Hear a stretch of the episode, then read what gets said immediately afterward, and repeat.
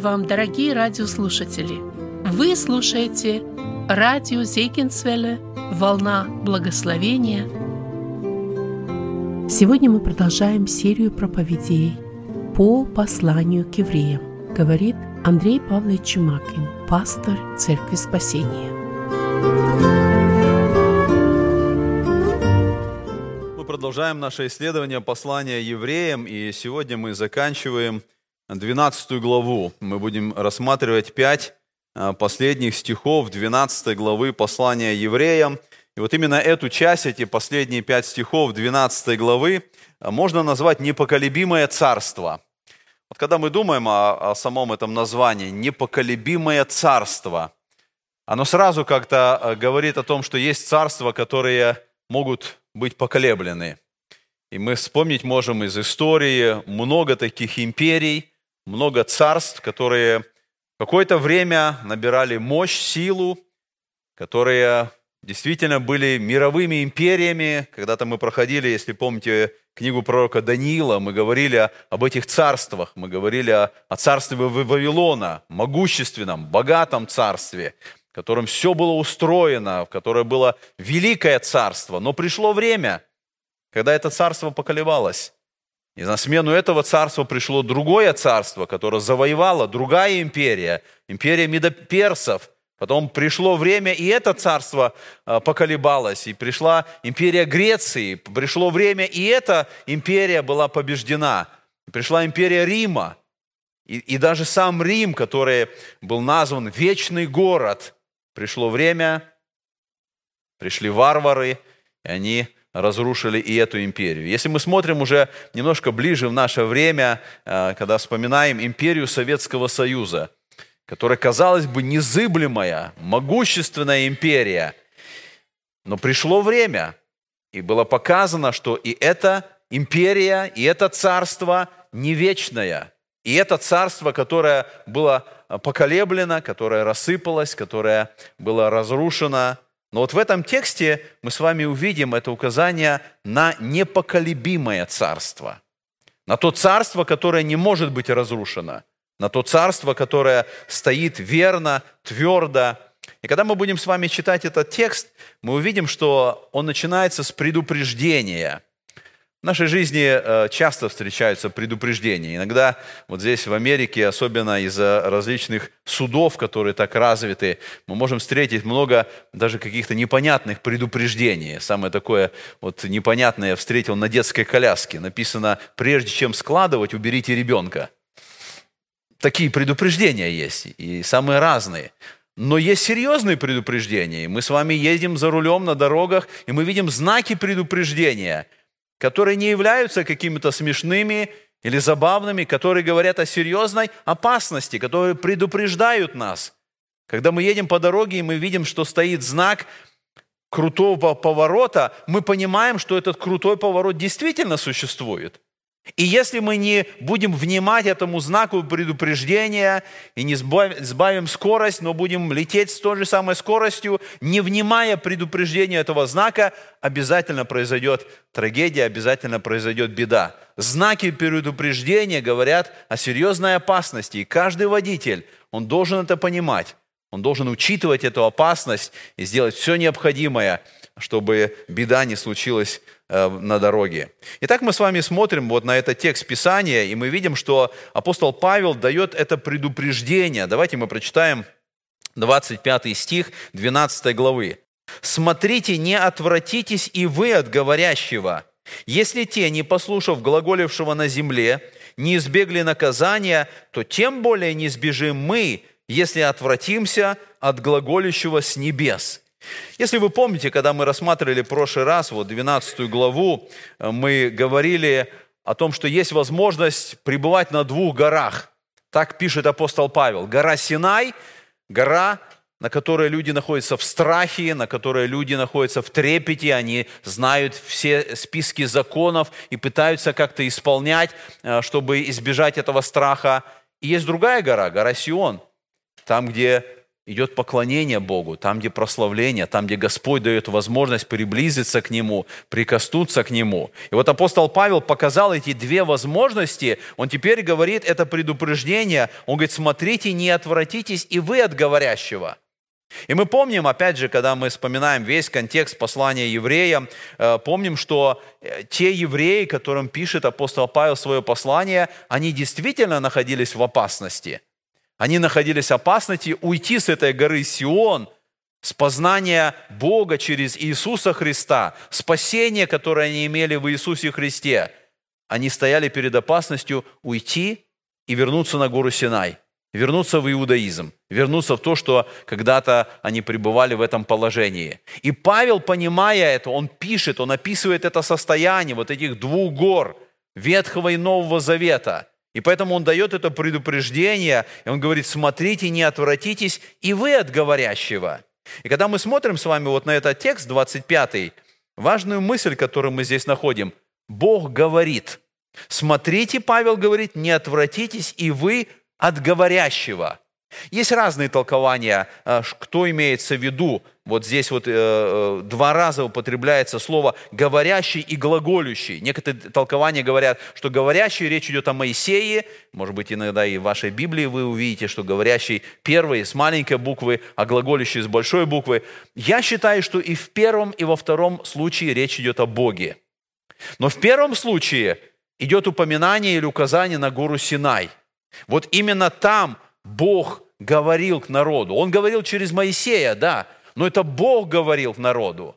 И с самого начала, когда мы открываем Библию, когда мы читаем Ветхий Завет, мы с вами находим, что Бог говорит. Послание евреям начинается, первая глава, первый стих, Бог многократно и многообразно говоривший из древле отцам в пророках. Бог, который открывается в Священном Писании, это Бог, который говорит что-то. И нам важно принимать то, что Он говорит, понимать это, верить, исполнять, быть послушными. Бог – это не тот Бог, которому верили язычники, те истуканы, которые, о которых и Писание говорит, что они не говорят, они не слышат. Наш Бог, истинный, живой Бог, Он говорит. Он обращался к народу израильскому, Он говорил. Он говорил, открывал свою волю. И мы видим, что Израиль принадлежал Богу, потому что они слышали, что Бог говорит. Они принимали это, они веровали, они жили, старались жить по закону, который дал Господь. Они знали Бога, потому что они слышали Его голос. Они знали, что Он говорит. И для нас это очень важно. И мы видим, что в этом тексте идет сравнение.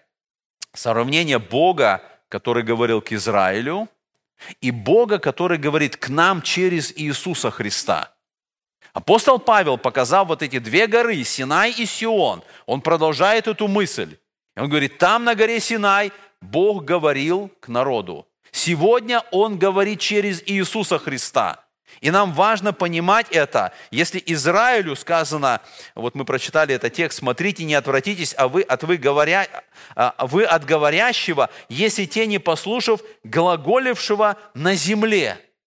Это был момент, когда Израилю Бог говорил на земле, и мы говорили, он сошел на гору Синай, он дал закон, он говорил, и, и мы читаем, что Бог предупреждал Израиля теми предупреждениями или теми наказаниями, которые постигнут народ израильский, если они не послушают его голос. И эти наказания были связаны с землей – я читаю некоторые тексты, 28 глава книги Второзакония, там сказано, «Если же не будешь слушать гласа Господа Бога твоего, и не будешь стараться исполнять все заповеди Его, и постановления Его, которые я заповедую тебе сегодня, то придут на тебя все проклятия сии и постигнут тебя. Проклят ты будешь в городе, проклят ты будешь на поле, прокляты будут житницы твои, кладовые твои, проклят будет плод чрева твоего, и плод земли твоей, плод твоих волов, и плод твоих овец, и так далее, и так далее, и так далее. Целая глава те бедствия, которые придут на народ за то, что они не послушали Бога, и эти бедствия связаны с землей –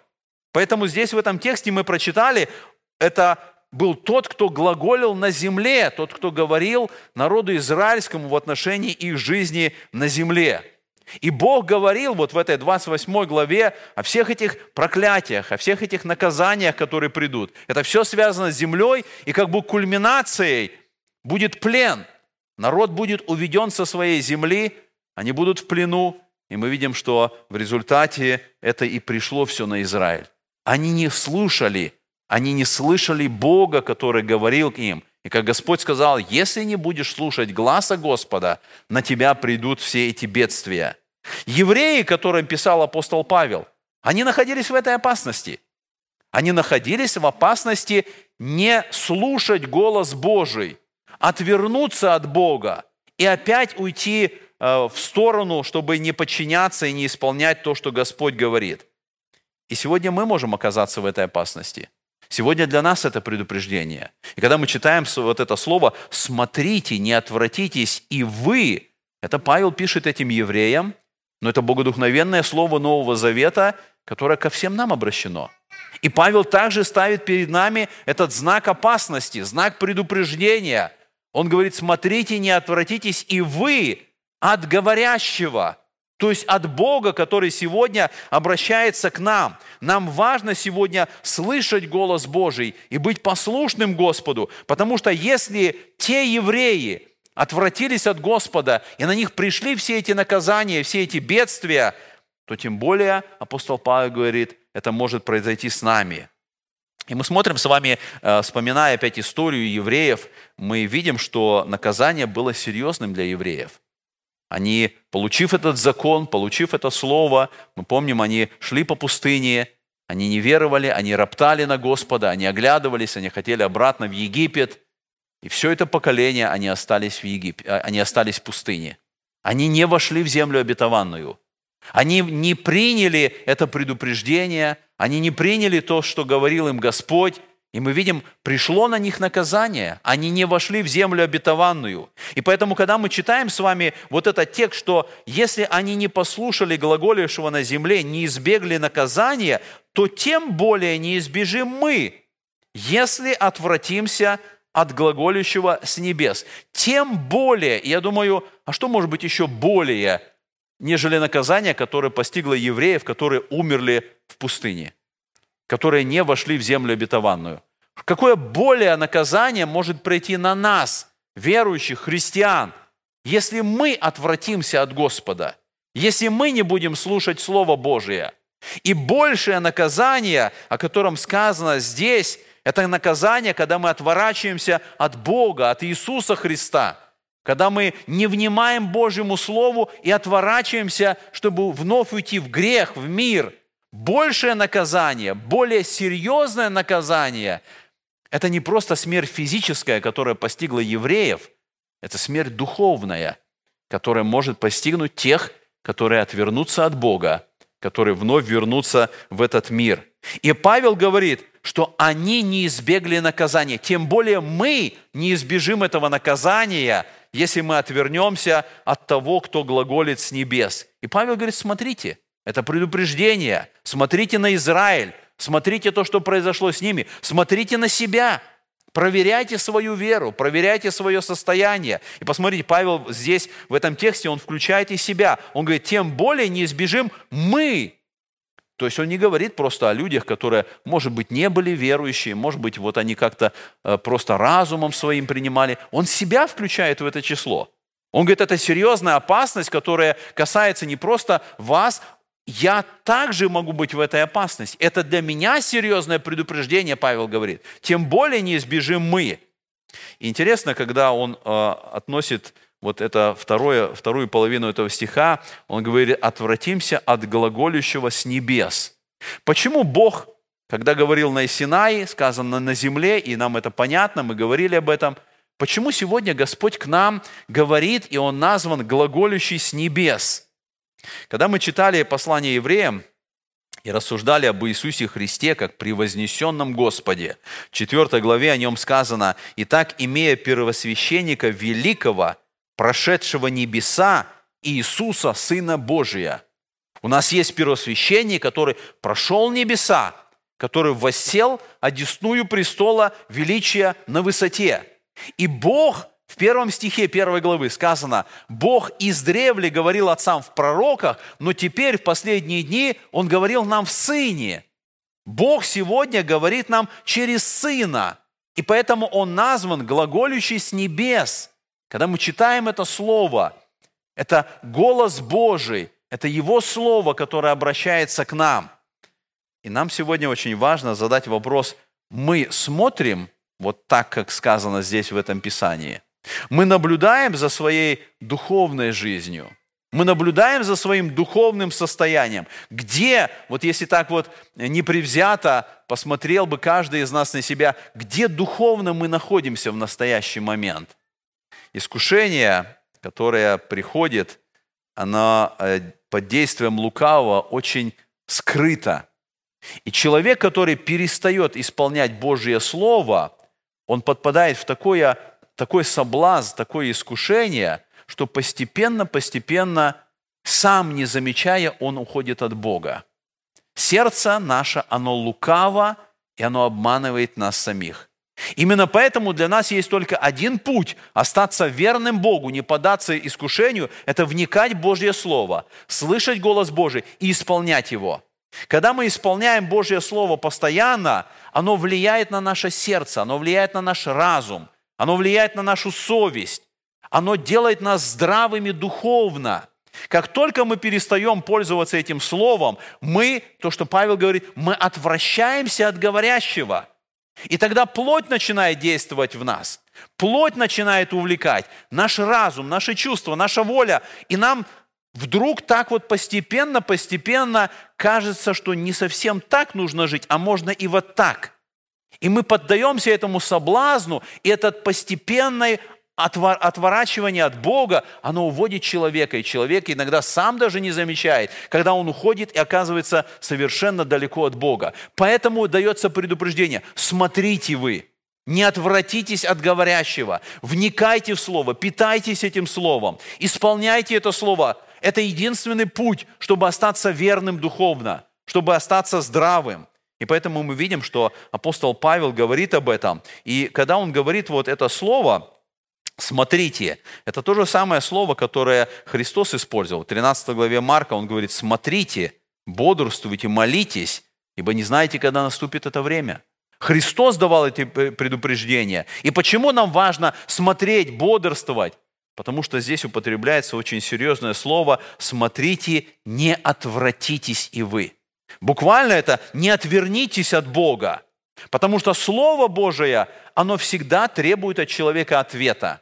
Мы не можем просто прочитать Слово, нашу голову наполнить, какой-то интересной историей, которые мы, может быть, прочитали, или какими-то фактами, которые в Библии нам интересны. Божье Слово всегда требует ответа от человека. И когда мы слышим это Слово, когда мы читаем это Слово, оно требует, чтобы мы ответили своей жизнью. И мы в этой ситуации всегда или принимаем это слово, исполняем его, или мы не принимаем это слово и отвергаем, или отвращаемся от него. Есть только два варианта – принять и исполнить, или отвергнуть и не исполнить. И мы всегда выбираем или один, или другой вариант. И поэтому апостол Павел дает вот это предупреждение – не отвратитесь от говорящего с небес. А, это же слово, оно используется в 14 главе Луки. Помните, когда Христос рассказал притчу о званых на брачной пире. Он говорит там, что вот эти званые, которым было э, предложено, они были приглашены, и сказано, и начали все, как бы сговорившись, извиняться. Первый сказал ему, я купил землю, другой сказал, я купил пять пар валов, третий сказал, я женился. И вот у нас переведено это слово, что они начали, как бы сговорившись, извиняться. Буквально то, что здесь сказано, что они стали отказываться, они стали отвращаться от этого. Они были приглашены, но они находили самые разные причины, чтобы отвернуться, чтобы не прийти. И поэтому вот в этом, э, в этом тексте, в этом 25 стихе, который мы прочитали, мы увидели реальную опасность, которая существует для христиан. От Бога можно отвратиться. От Бога можно отвернуться. Евреи, о которых вспоминает апостол Павел, Они отвратились от Бога за время путешествия в пустыне. Они роптали, как я сказал, они вспоминали то, что было, они проявили неверие. Это была главная причина, по которой они не вошли в землю обетованную. Евреи, которым пишет апостол Павел, у них была эта опасность отвратиться. И у нас сегодня есть эта опасность, чтобы мы отвернулись от Бога. И мы можем подумать, а как это происходит? Во второй главе послания евреям мы разбирали эту главу. Я еще раз, чтобы нам напомнить, прочитаю первые три стиха второй главы евреям. «Посему и мы должны быть особенно внимательны к слышанному, чтобы не отпасть. Ибо если через ангелов возвещенное слово было твердо, и всякое преступление и непослушание получало праведное воздаяние, то как мы избежим, вознеродев о толиком спасении – которое, быв сначала проповедано Господом, в нас утвердилось слышавшими от Него. То же самое предупреждение, которое апостол Павел говорил. Несколько раз во всем послании он говорит эти предупреждения. Если вы отвратитесь от Господа, если вы отвратитесь от Его Слова, будет наказание, будет погибельное состояние. И поэтому мы видим, что это для нас очень серьезное предупреждение, которое мы должны учитывать, которое мы должны помнить если Господь говорил евреям, то сегодня сказано, Он говорит к нам. Он говорит через Господа, Он говорит через Слово. И особенно, если вот мы обратим внимание на а, предыдущий 24 стих, где сказано, что мы обратились к ходатаю Нового Завета Иисусу и крови кропления, говорящей лучше, нежели Авелева. Бог говорит к нам. Он говорит через Иисуса Христа. Он говорит через кровь Иисуса Христа – Кровь Христа, говорящая лучше, нежели кровь Авелева. То есть она говорит к нам, это, это свидетельство о жертве Христа, о смерти Христа, о спасении, которое предлагается нам. Это все то, что говорится нам. Если мы отвращаемся от этого, Павел говорит, что мы не избежим наказания. И здесь интересно, что в этом тексте сказано, что они не, избег... не избежим и мы, они не избегли наказания. Если вы обращаете внимание, слово «наказание» на курсивом взято. Потому что э, в оригинале греческого там нет слова «наказание». Но мысль эта присутствует. Мы не избежим наказания, мы не избежим, может быть, не только наказания, а гнева Божьего, потому что гнев Божий будет изливаться на всякого, кто отвергнется от Бога. Спасенные христиане получают освобождение от гнева Божьего только по одной причине, что мы уверовали во Христа, и верою мы оказались в теле Христовом, мы в нем оказались. Бог излил весь свой гнев на Сына Своего, который был распят на Голгофе. И когда мы в нем находимся, мы избегаем этого наказания. Мы во Христе находимся. Он уже претерпел Божий гнев, он уже на себе понес это наказание. Но если мы отвращаемся от Бога, если мы уходим от Христа, тогда мы вновь оказываемся в состоянии этих грешников, которые будут подвержены наказанию, которые будут подвергнуты Божьему гневу. Давайте прочитаем дальше 20, следующие стихи 26 и 27. «Которого глаз тогда поколебал землю, и который ныне дал такое обещание, еще раз поколеблю не только землю, но и небо. Слова «еще раз» означают изменение колеблемого как сотворенного, чтобы прибыло непоколебимое. Мы видим, что вот в этих двух стихах опять нам э, рисуется контраст. Контраст между небом и землей. Контраст между тем, что было тогда, и тем, что происходит ныне – Апостол Павел сравнивает, он продолжает это сравнение. Тогда это Синай, сегодня это Сион. Тогда было так, ныне или сегодня это совершенно по-другому. И мы знаем, что тогда на Синае Бог своим голосом поколебал землю. И мы читали в прошлый раз, когда Господь говорил на Синае, гора колебалась, огонь был, землетрясение было. И мы видим, что здесь э, мы читаем, что произойдет и в следующий раз.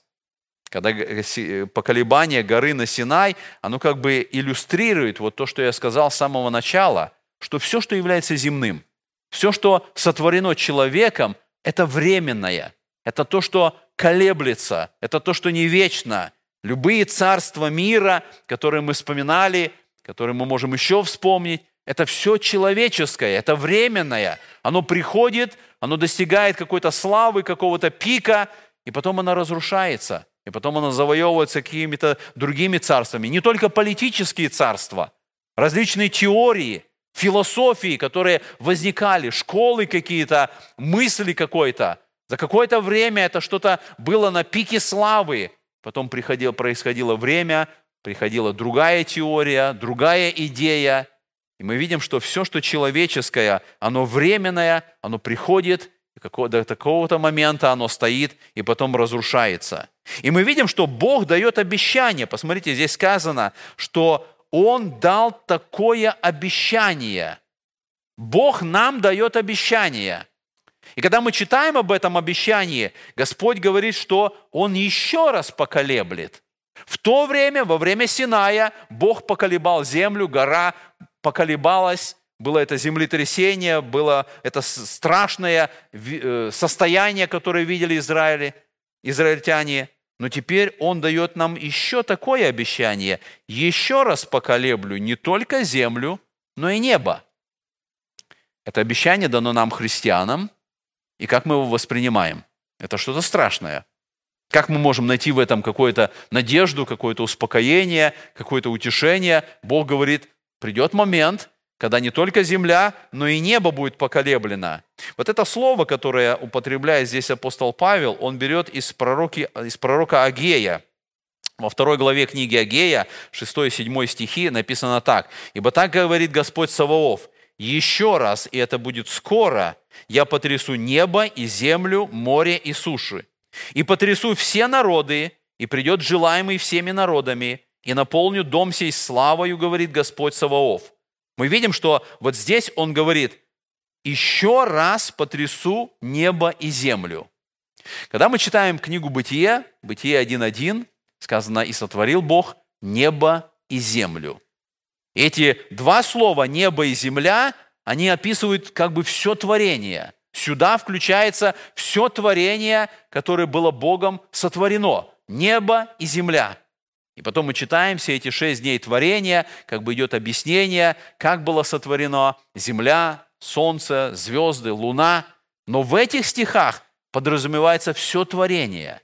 И Господь говорит, если на Синае я поколебал землю, то будет в будущий момент, когда не только земля, небо и земля поколеблется. Это будет какое-то великое событие.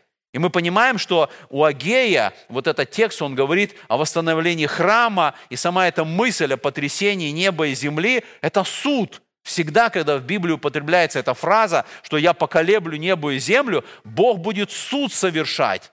Какое-то время суда наступит. Э, здесь же у Агея во второй главе, в 21 стихе сказано, «Скажи Зарававелю, правителю Иудеи, потрясу я небо и землю, и не спровергну престолы царств, и истреблю силу царств языческих, опрокину колесницы и сидящих на них, и не зринуты будут кони и всадники их, один мечом другого». То есть Бог говорит, настанет однажды суд, и все царства, они будут разрушены. Это все поколеблется. Господь будет восседать на престоле. Он будет царствовать. Его царство будет восстановлено тогда. И мы читаем, что это произойдет в момент второго пришествия Иисуса Христа. Это обещание, которое вот здесь написано в 26 стихе. Бог дал такое обещание, оно исполнится тогда, когда Христос придет на землю. И мы читаем вот в 11 главе книги Откровения сказано, «И в тот же час произошло великое землетрясение, и десятая часть города пала, и погибло при землетрясении семь тысяч имен человеческих, и прочие объяты были страхом и воздали славу Богу Небесному. Второе горе прошло, вот идет скоро третье горе. И седьмой ангел вострубил, и раздались на небе громкие голоса, говорящие, «Царство мира соделалось царством Господа нашего и Христа Его, и будет царствовать во веки веков». Книга Откровения описывает многие эти моменты с разных сторон, когда произойдет вот это потрясение, потрясение всей Вселенной – и мы читаем во втором Петра, что и небо свернется, как свиток, и земля, и все дела на ней сгорят, все, что земное, все, что временное, оно будет подвержено суду. Мы читаем у Исаии, 13 глава, 13 стих. «Для сего потрясу небо и земля сдвинется с места своего от ярости Господа Саваофа в день пылающий гнева его». И 24 глава Исаии. «Тогда побежавший от крика ужаса упадет в яму, и кто выйдет из ямы, попадет в петлю. Ибо окна с небесной высоты растворятся, и основания земли потрясутся, земля сокрушается, земля распадается, земля сильно потрясена. Шатается земля, как пьяный, и качается, как колыбель, и беззаконие ее тяготеет на ней, она упадет и уже не встанет. И будет в тот день, посетит Господь воинство выспреннее на высоте, и царей земных на земле, и будут собраны вместе, как узники в ров, и будут заключены в темницу, и после многих дней будут наказаны, и покраснеет луна, и устыдится солнце, когда Господь Савов воцарится на горе Сионе и в Иерусалиме, и перед старейшинами его будет слава. И мы читаем в этом тексте, сказано «еще раз поколеблю». То есть Господь дает это обетование, Он показывает, что есть то событие, которое ожидает вся эта вселенная, которое однажды произойдет. И вот мы читаем с вами слова «еще раз» означают изменение колеблемого как сотворенного – чтобы прибыла непоколебимая.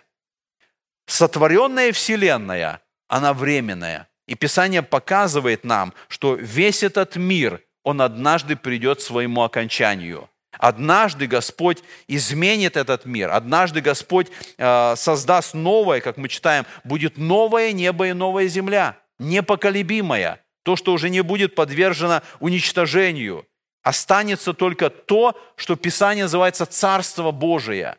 Все, что связано с человеком, все, что связано с этой землей, оно будет уничтожено. И поэтому мы читаем с вами, что Иисус Христос много говорил о Царстве Небесном. И Он призывает нас думать об этом, готовиться, потому что мы уже в Царстве Небесном, но еще не во всей полноте. И вот в 6 главе Матфея Христос говорит, не собирайте себе сокровищ на земле, где моль и ржа истребляют, и где воры подкапывают и крадут, но собирайте себе сокровища на небе, где ни моль, ни ржа не истребляют, и где воры не подкапывают и не крадут. Он показывает, Царство Небесное, оно связано с небом. Это вечное, это непоколебимое, это то, что не будет уничтожено. И Христос призывает нас, чтобы мы думали об этом, собирали это сокровище на небе. Но сегодня есть много тех, которые думают об этом сокровище земном, которые э, порабощены этой земной жизнью. Давайте прочитаем дальше 28 и 29 стихи. «Итак мы, приемля царство непоколебимое, будем хранить благодать, которой будем служить благоугодно Богу с благоговением и страхом, потому что Бог наш есть огонь поедающий». Мы видим в этом тексте, что есть только одно царство, которое непоколебимое. Это царство Иисуса Христа – и в этом тексте сказано, «И так мы приемля царство непоколебимое». Почему употребляется такое слово «мы приемля»? Буквально «мы принимая это царство».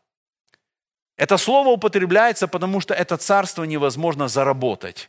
Невозможно каким-то своим собственным усилием получить это царство, как заработанное.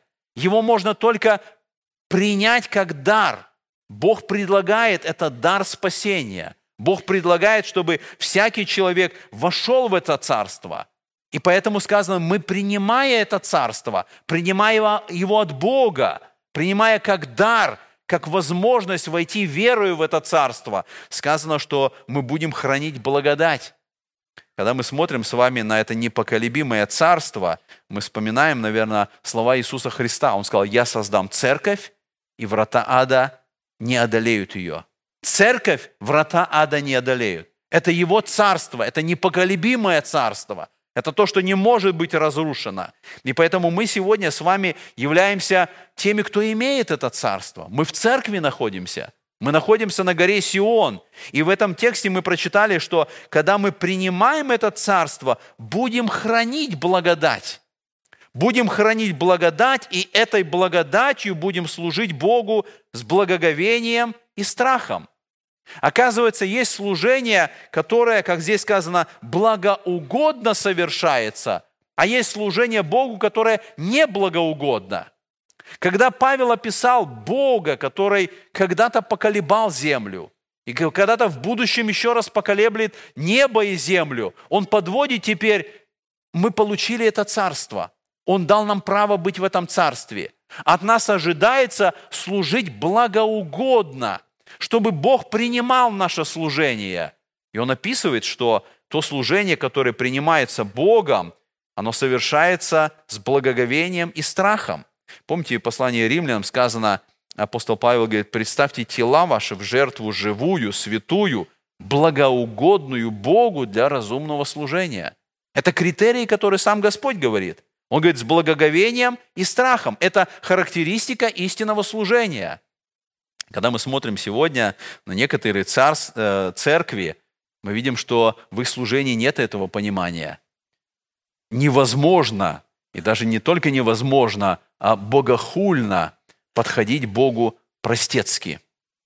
Всегда, во всяком вопросе того, что связано с Богом, должно быть благоговение и страх. И это не рабский страх, когда мы боимся Бога. Это страх, когда мы боимся огорчить, потому что мы понимаем святость Божию – и когда мы совершаем служение, является ли это богослужением, когда мы собираемся вместе, является ли это труд какой-то, который мы совершаем в церкви или вне церкви, Писание говорит, Бог принимает то служение, которое совершается благоговейно и со страхом. То есть святость Божия – это определяющий принцип нашего отношения к Богу. Когда мы не понимаем святость Божию, или отвергаем, или забываем ее, это сразу становится какое-то действие, которое не благоугодно Богу. Мы не можем обойти Божью святость. Мы должны на основании вот этой Божьей святости служить Богу. И здесь написано, апостол Павел говорит, мы будем хранить эту благодать. Это что-то важное, это что-то ценное. И когда мы не храним, мы можем это потерять. Когда я смотрю на некоторых христиан, которые так быстро теряют то важное благоговение перед Богом, потому что они не хранили это. Они хранили, потому что не считали это ценным. Мы должны держать это как сокровище, благодать, которую Бог дал нам в сердце, когда мы понимаем, кто есть Бог, когда мы понимаем, как нужно Ему служить, и мы храним это. Это Божья благодать, которая нам дарована, через которую мы можем Богу служить. Все, что мы получили от Бога, мы можем только вернуть Ему. Своего чего-то доброго у нас нету. Бог дал нам благодать, мы храним эту благодать, и этой благодатью мы служим Богу. Эта благодать побуждает нас совершать это служение благоговейно и со страхом. Поэтому, когда мы смотрим с вами вот на эти несколько стихов, мы видим здесь несколько моментов, которые показывают вот в вопросе нашего служения. Первое, мы сказали, нам важно не отвернуться от говорящего. Мы слышим его голос – мы принимаем, и мы должны заботиться, чтобы не отвернуться. Второе, нам важно служить с послушанием. Мы не просто создаем свои теории, как служить Богу, что нужно сделать. Нам важно быть послушными Слову и на основании этого Слова служить. Третье, нам важно служить Ему с благодатью. Бог дал нам благодать. Это Его действие, это Его дар, и этой благодатью мы служим. И эта благодать, она, конечно, означает, что мы не можем просто перейти на какой-то уровень легализма, как я говорил, зарабатывать день своими делами неба. Мы ничего не заработаем. Это Божья благодать, которая дарована нам. Но эта благодать, она влияет на нас. И в нашем сердце есть любовь к Богу, который умер за нас, который отдал Сына Своего в жертву за нас. И поэтому на основании этой любви и веры мы хотим служить Богу. И четвертое, вот то, что я сказал, нам важно служить Богу с благоговением и страхом. Писание показывает, что мы не на Синае. У нас не тот страх, который у израильтян. У израильтян. У нас есть возможность приходить к Богу. И сам Павел сказал в 4 главе Евреям, «Посему да приступаем с дерзновением престолу благодати, чтобы получить милость и обрести благодать для благовременной помощи». Мы имеем право приступать к престолу с дерзновением. Бог открыл нам этот доступ. Верую через Христа. Мы идем к Богу и имеем на это право. Но приступая туда, мы получаем благодать. Написано, чтобы обрести благодать. И эта благодать, она побуждает нас служить Богу с благоговением и страхом.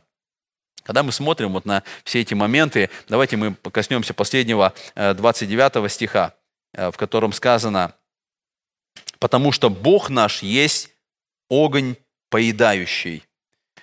А, когда мы вспоминаем вот этот текст, он тоже взят из Ветхого Завета. В книге э, Второзакония в 4 главе, так написано, Второзаконие, 4 глава, 23 и 24 стихи. «Берегитесь, чтобы вам не забыть, чтобы не забыть вам завета Господа Бога вашего, который Он поставил с вами, и чтобы не делать себе кумиров, изображающих что-либо, как повелел тебе Господь Бог твой. Ибо Господь Бог твой есть огонь, поедающий Бог-ревнитель». В Ветхом Завете эта фраза употреблялась. И мы видим, что апостол Павел говорит этим евреям, он берет из Ветхого Завета, из книги Второзакония, эту фразу, и он говорит, ибо Бог наш есть огонь поедающий. И мы понимаем, что образ огня – это тоже всегда образ суда.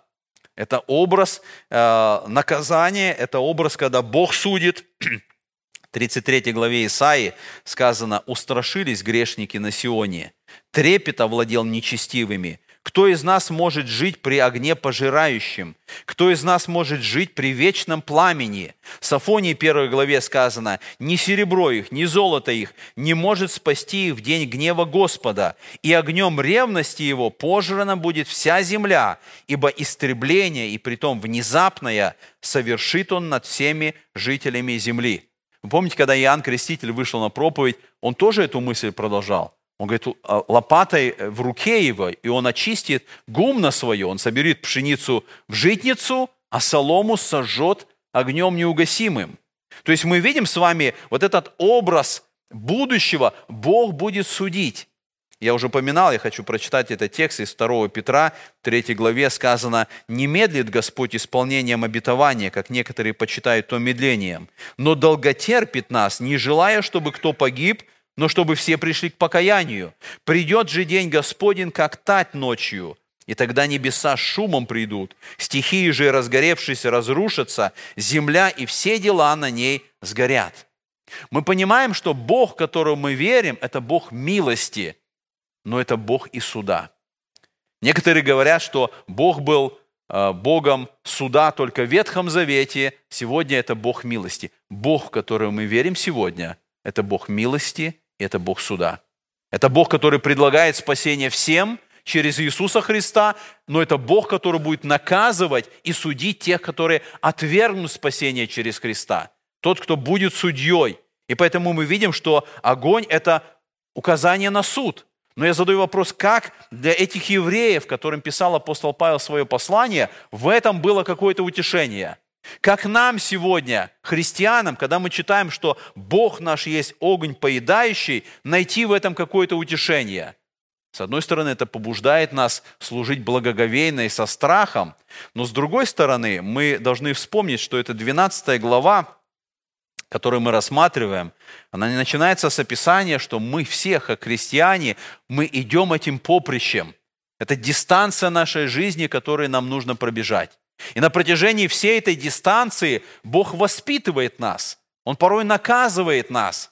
Его цель, чтобы изменить нас, чтобы приготовить нас к вечности. И поэтому Он допускает наказание, Он допускает трудности в нашей жизни, чтобы мы прошли это достойно и были изменены, и мы могли достигнуть этого образа в уподоблении Иисуса Христа.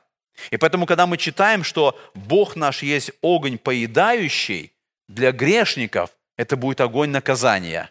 А для нас мы читаем в 1 Петра, в первой главе, Петр говорит так, «О сем радуйтесь, поскорбев теперь немного, если нужно от различных искушений, дабы испытанная вера ваша оказалась драгоценней гибнущего, хотя и огнем испытываемого золота, к похвале и чести и славе в явлении Иисуса Христа». Бог, как огонь поедающий, он проводит нас путем испытания. Для того, чтобы вера наша, она оказалась, как здесь сказано, драгоценнее золота. Чтобы вера наша стала твердой. Бог знает, какие испытания допустить в нашей жизни. Бог знает в отношении каждого из нас, какой огонь нужен каждому из нас. Именно поэтому нам, как христианам, нужно смирение перед этим Богом. Он знает, что он делает. Он работает именно той работой, теми испытаниями, которые лично мне нужны. И поэтому нам важно смиряться перед Господом, доверяя Ему, уповая на Него, зная, что Он совершает эту работу. И этот огонь, который происходит в нашей жизни, он для нашего блага, чтобы мы были приготовлены к вечности. И поэтому, когда мы рассмотрели вот окончание этой 12 главы, я хотел бы, чтобы каждый из нас задал себе вопрос. Какой наш будет ответ вот на это последнее предупреждение? Это последнее предупреждение послания евреям. Мы рассматриваем с вами несколько этих предупреждений. Каков наш ответ будет? Слово Божие всегда требует ответа. Мы всегда должны дать ответ. И мы прочитали в этом тексте, что Божье Царство – это непоколебимое Царство. Сегодня люди колеблются, смущаются от самых разных причин. Коронавирус, войны, где-то эпидемии какие-то, где-то различные экономические проблемы. Это все, что людей может поколебать. Люди впадают в панику, люди в страхе находятся, люди не знают, э, что делать дальше. И когда мы смотрим на то, что происходит в этом мире, должны ли мы этому удивляться? Писание говорит, что этот мир, он колеблется. Он колеблется на протяжении всей своей истории. Однажды Бог поколеблет еще не так, когда и небо, и земля будут поколебимы. Но речь идет об этом мире.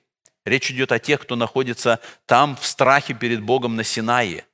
Это не говорится о нас, христианах, которые находятся в общении с Богом на Сионе. Мы знаем Бога. Если люди находятся в панике, потому что они находятся в этом колеблемом мире, то мы находимся в другой ситуации.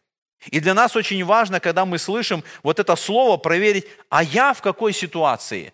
Если у меня паника, если у меня страхи, если у меня какие-то колебания, за что я держусь в этой жизни – если у меня что-то непоколебимое, за что я взялся, и я уверен в этом, потому что оно никогда не поколеблется.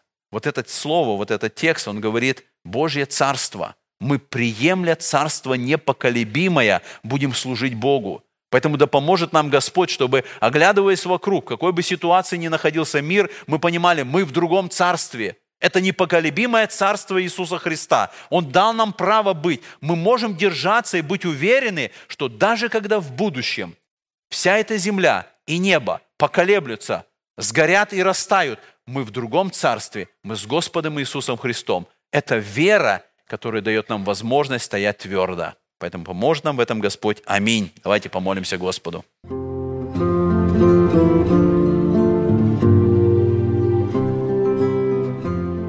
Эту проповедь вы можете еще раз прослушать в нашем приложении смартфона под русским флагом в передачах проповеди, а также на сайте Церкви Спасения salvationbaptistchurch.com.